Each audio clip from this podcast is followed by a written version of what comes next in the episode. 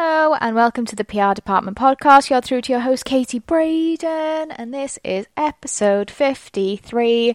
January, guys, how are we doing? How are we doing? Are we all managing? Are we all cold? Um, I'm currently recording this actually on the 27th of November 2023. So um, I'm quite a little way in the past. So I'm just, um, yeah, here giving you stuff, stockpiling episodes to get myself through a very a very relaxing December and January, hopefully. Um, so I always take a holiday the first week of January because um, no journalists are in work. Influencers usually go on holiday, usually Bali, and I'm sitting there feeling like an idiot for rushing back to work on the 2nd of January. So I'm just like, no. For the last, I think I've done it now, maybe three or four years in a row and never regretted it, never. Um, but this January, January 2024, um, I have two major events that I'm working on. Um, so I've taken the decision to take the week off in January at the very start, like come back sort of the second Monday. And um, I think I'm going to have made myself one very busy girl. But to be honest, throughout like January, February, March time where it's freezing cold, depressing, nobody's got any money, no one wants to go anywhere, um, I would rather be absolutely slammed with work. Like, let's distract myself um, in the best way, doing what I love. Um, so, yeah, that's for context. That's what I'm doing right now. I'm sitting in my office on the 29th of November. Uh, it's a Wednesday, in case you were wondering. Um, I haven't got any beverages. I kind of really fancy having a cup of tea to hand for this one, to be honest, but can I be bothered to go up and get one? I don't know. Okay, so I thought today we could talk about um, a topic that is rife um, amongst me and my clients, and that is should you be on TikTok Shop? Um, so I feel like TikTok Shop really sort of blasted off maybe like 2019 2020 and the brands who are the early adopters of TikTok Shop are more founder owned, smaller brands that do have that flexibility to just like jump on and get going. Um, they also have faces and people, which is really important when you're doing TikTok Shop. So, for those of you who don't know, TikTok Shop runs in one of two ways. So, one of the ways is TikTok Live. And TikTok Live is basically the same as Instagram Live. You go live on TikTok and it works very similarly to like QVC.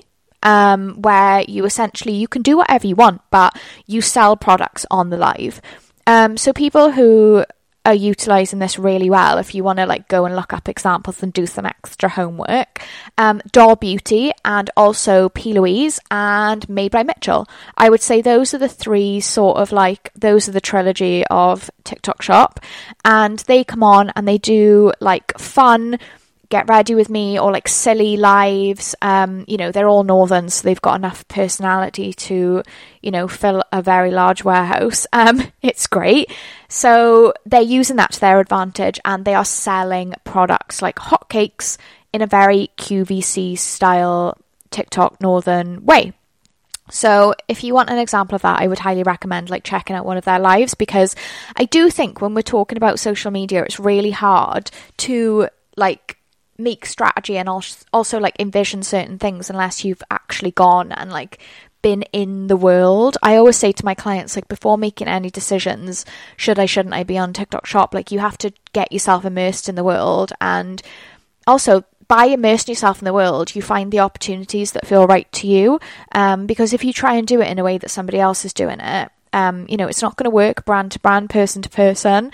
So it's really important to go and check that out. Um, and then the second way is like the little um, shop button. I'm sure you've seen it on TikTok videos. Again, if you haven't, get onto your For You page, start scrolling down and pay attention to it's just where the caption sits at the bottom of the left hand side, and it'll be like a little um, tab and it's got like a little yellow shopping basket on it, and that basically means that you can purchase products that are mentioned or linked from that video. It's very similar to like when you do a shopping link on an Instagram story, for example, like you click the link and you can shop. The only difference between the two platforms is when you shop on Instagram and you put a link, the link takes you off Instagram and to wherever you are going to shop.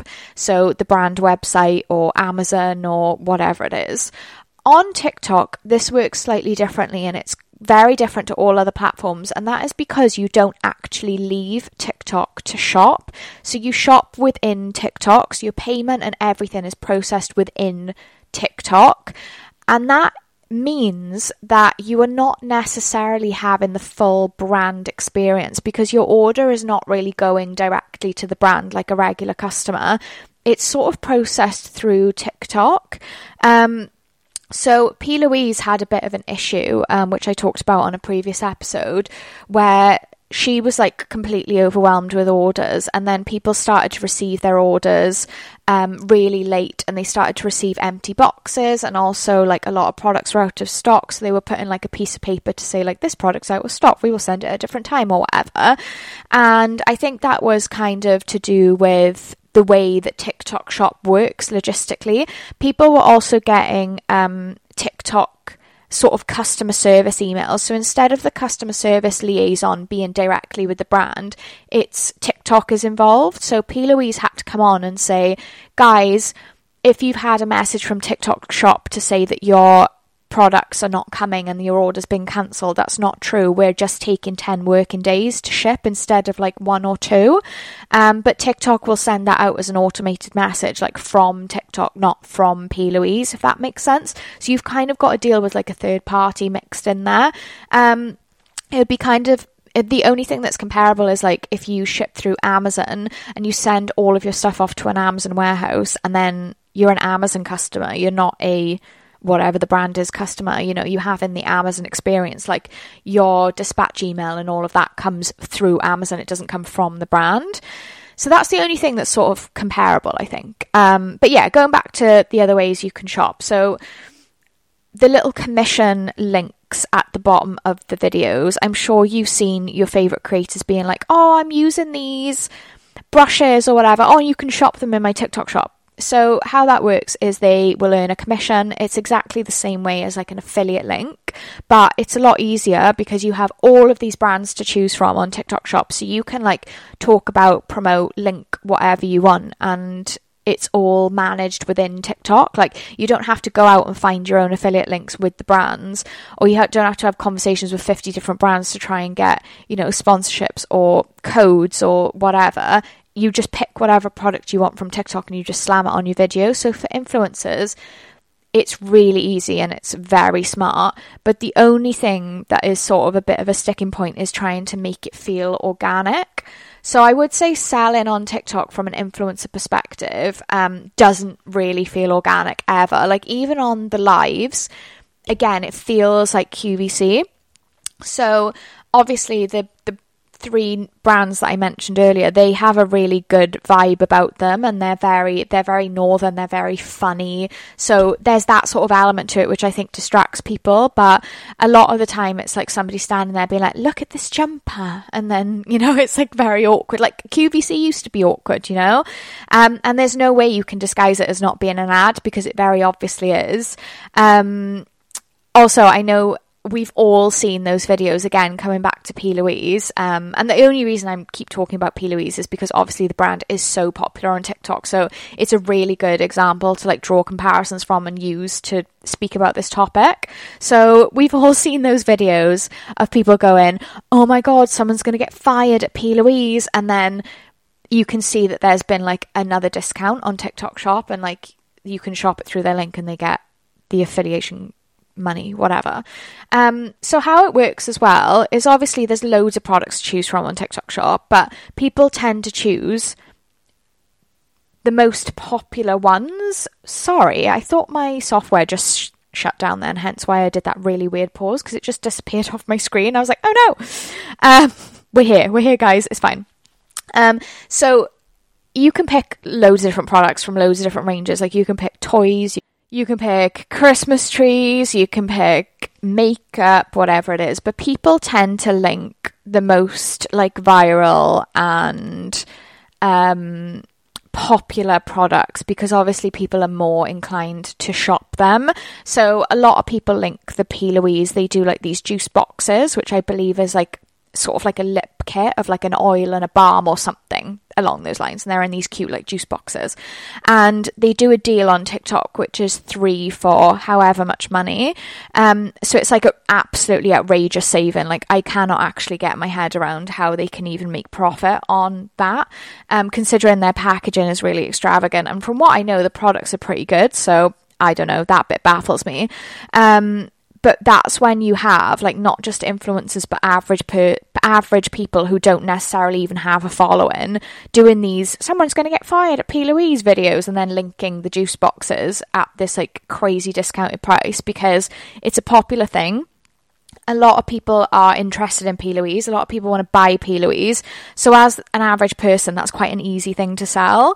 Um, yeah, so those are the sort of two avenues that you would go about sort of selling on TikTok, either live or via like commission structure with those links. Um, so then comes the question like, should or shouldn't you be retailing on TikTok shop? And I have this debate with my clients all the time. And it's really interesting because I think as a brand, if you're, even if you are a smaller brand or a founder owned brand, but more so if you're not. So if you're a bigger beauty brand, if you are like a regional distributor or if you are a corporate owned company, it's quite hard to exist on TikTok because number one, it's hard to create brand produced content that quickly to remain on trend, remain relevant, but to still be actually producing content at that level and that rate is really challenging. So the brands that tend to do really well are when they have actual people behind the brands to like pick up on the trends and like think of an innovative way to insert the brand into that trend and to do it in a way that is relevant to them and also to do it fast, to do it in a way that feels organic to TikTok. Like we've all been on the TikTok homepage when a really like overproduced, over branded videos come up and you just scroll straight past it because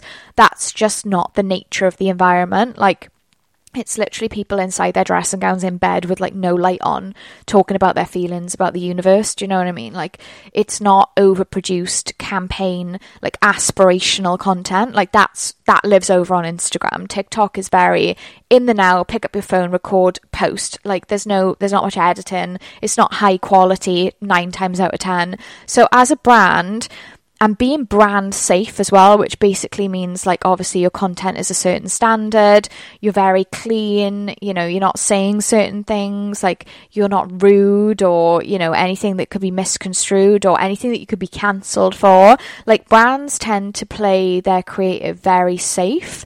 Um, and also, brands obviously have ethics and morals, but nine times out of ten, brands don't have opinions, people do. So if you don't have a founder or a team, you know, people who have a voice and an opinion and a personality, like shampoo bottles don't have personalities. So if you're selling shampoo, that's quite difficult for you to exist on TikTok and for you to get in the mix and for people to really engage with your content. Um, like one thing I always say is TikTok really rewards um, extremes.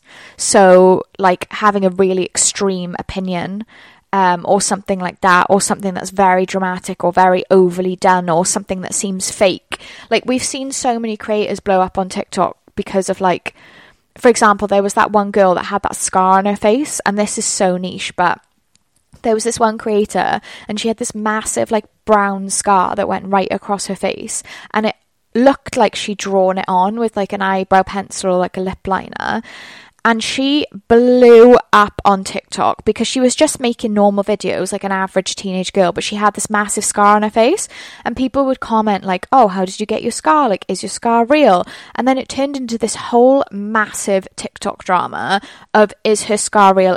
Is it not? And people are literally making videos like side by side comparisons of her in different videos at different times to see if the scar's the same, and then they're trying to get her to do videos where she puts a makeup wipe over it to see if like it'll wipe off and stuff. Like, that's the type of stuff.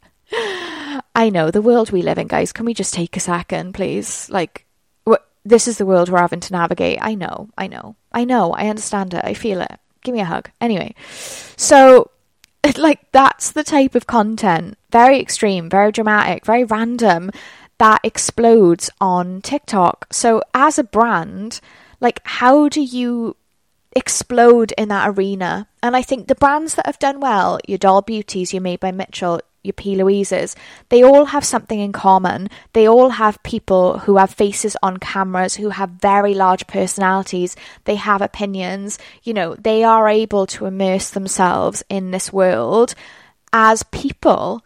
And the products and the brands are sort of a byproduct of that almost. Like they're not leading with the brand, they're leading with the personality and they're leading with the, the people who live inside the brand.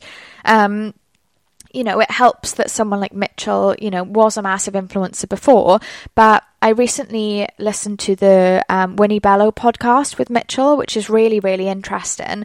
And Winnie influen- uh, influences. interviews him as a founder, um, which I've not seen before from him because obviously he makes a lot of content and everyone knows he's the founder of Made by Mitchell, but I don't think he's done a lot of conversational content where he actually talks about his you know his journey as a founder. And he was saying that obviously he started his brand it was his dream to have his own brand and you know it was doing all right and then it sort of was crashing and like it wasn't really going anywhere and it just goes to show that him being a massive influencer was not enough to keep that brand afloat until he went on to TikTok and he started utilizing TikTok Shop. And then Made by Mitchell has sort of become a TikTok brand. Um, obviously, it's so much more than that, but people generally know Made by Mitchell from TikTok. Um, so yeah, it sort of shows that evolution of that brand that on its own, having a level of influence or a following just isn't enough. Like, there has to be more. Um, but the other thing that's kind of a downside, and touching on what I just said about Made by Mitchell being like known as a TikTok brand, I would say that's very similar for Doll Beauty, Made by Mitchell, and P. Louise. They've all they all have very strong brands individually, but if you were to ask a cross section of average people, I bet you all of them would say that they only know those brands from TikTok, which is very interesting because they all existed before TikTok, but they've only really found their boom since they've been utilizing TikTok.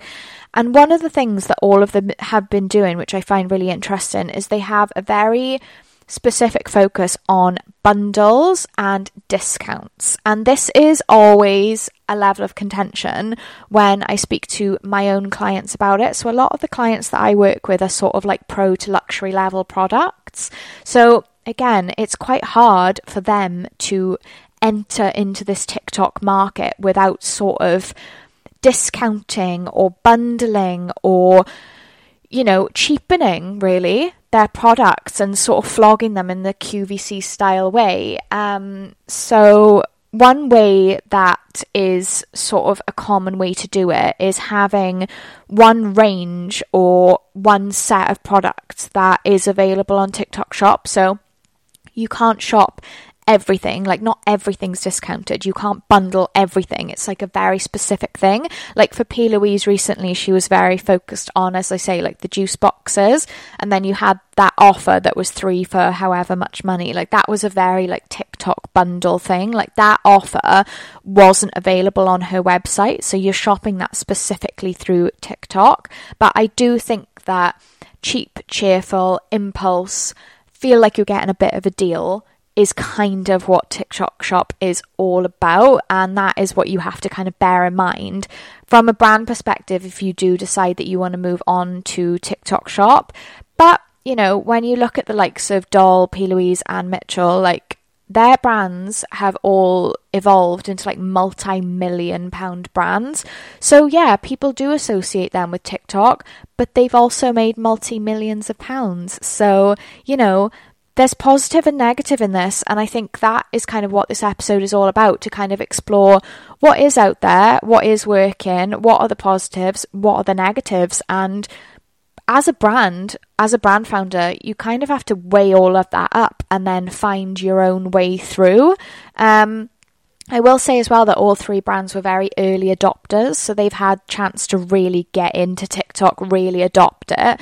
Um, and you can see like none of them really do any like traditional PR at all. Like they're all focused on TikTok marketing, influencers, like even the influencers they work with, they're all like very TikTok centric. Um, so you can tell that their brand strategy has completely evolved to be like the core is TikTok. Um, and I think that kind of like is natural. Like if that's where the money is coming from and those where the sales are coming from, like obviously your strategy is going to evolve and shift to where TikTok is your core business, which I find fascinating because obviously there's so many other ways to sell. There's so many avenues. There's so many other ways to do business. So I always find it so fascinating to sort of break down like what the core of people's strategies are and then how they plan out their sales team, their marketing, their PR, their social media to kind of align with all of that. Um, yeah, if you are interested, I would really go onto those three brands pages and like take time to like have a look and like just observe and see what they're doing because it is so fascinating. And if you are interested in TikTok Shop, it's a really good visual of like what positives you can adapt and adopt. And I think that's what it's all about, isn't it, in this world? Like where we have social media, new social media all the time, and the social media we do have is ever evolving every day it's all about adapting and adopting. Like what works for me, what doesn't, what do I like, what do I don't, what can I test, what am I not bothered with, what's doing well, what's doing not. Let's do more of that and less of the stuff that's not working, you know? That's kind of it at the end of the day. Like nobody's got the answers. I don't even think the people who own these social media platforms really would know how to create a perfect strategy because they never know how it's going to behave within the algorithm. Um, so yeah, that was just my rambling about TikTok Shop and some thoughts that I have and some references that I find interesting. So if you are interested in TikTok Shop, you can sort of have a little step up, I suppose, and know where to look in terms of if you want to do further research because it is it it is a very fascinating world and it is evolving very quickly. You know, if you think about it, if it launched in say 2020, it's like three, four years old now. Um, so we're getting a really good idea of people who were early adopters, like how that has evolved and changed and what they've done and what they haven't. Um, yeah, fascinating. I love it. I love it. What a world, eh? Um, but on that note, I will see you in the next one.